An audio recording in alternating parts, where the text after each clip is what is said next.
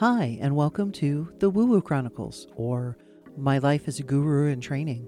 This podcast is a place for me to expound about my ideas on mystical, spiritual, woo woo things. But let me get set you straight I am not certified or qualified or any of those. Uh, I'm just a fellow traveler on the path, hoping that my experiences might help somebody else realize that they are not alone.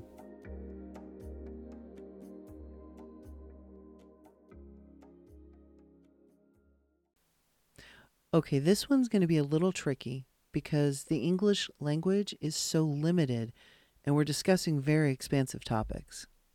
We are all connected and are individuated aspects of the divine expressing itself as humans. That being said, as individuals, we come back to this planet and others, but that's a whole nother topic, with certain others in what is known as soul groups. These souls can be family, friends, lovers, even enemies that you incarnate with over and over in order to help each of you experience certain situations in life. I like to think about soul groups this way. Imagine a group of people all sitting together discussing life. You speak up and say, I'm thinking about going to this place to get some experience with stuff. Anyone want to go with me? Like a big road trip, you know. Then all your buddies start talking about what they can do to help you out.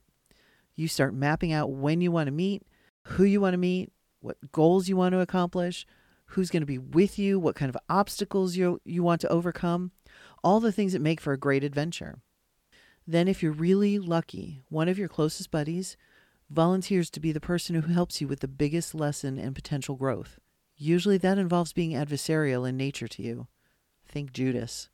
Sometimes it isn't quite that dramatic, but it is about creating obstacles that you need to overcome in order to learn. The lessons involve love, acceptance, believing in yourself, and remembering your true nature as a spark of the divine. You may grow up with members of your soul group, or you may only meet up for a specific time or a specific lesson and then go your separate ways. Of course, you could also end up marrying them. It all depends on what you've decided to do before you incarnate. When planning your lifetime, you make contracts with other souls, both in and out of your soul group. The contracts outline relationships, obstacles, and even signposts to look for on the path. You may have written into your contract that you would only meet up with a certain member of your group if you reached a certain point in your life. In my opinion, they are written to guide you, but you have free will, so you can change the terms anytime you want. The signposts can be things like deja vu or those big aha moments, anything that confirms you're on the right path. When you meet members of your soul group, it can feel like you've known them forever. Well, that's because you have. Experiencing that instant connection is sort of another signpost. It's a shock, but it makes you wonder why you felt that way. So it's like one of those aha moments. While we're talking about planning your lifetime, I think I should mention something else. You plan most everything that ha- will happen to you in life in order to experience certain things you do leave wiggle room and there is free will, but for the most part, you have decided everything that is going to happen to you.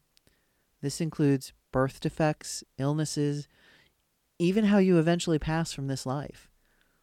Keep that in mind the next time you see a brave soul with a body or brain issue. Their soul was, is, and always will be perfect. They are choosing to experience certain aspects of life by coming to life with these difficulties. Well, that's it for this episode. I hope you enjoyed what you heard. If you have any suggestions, comments, questions, something you want me to look into further, just drop me a line.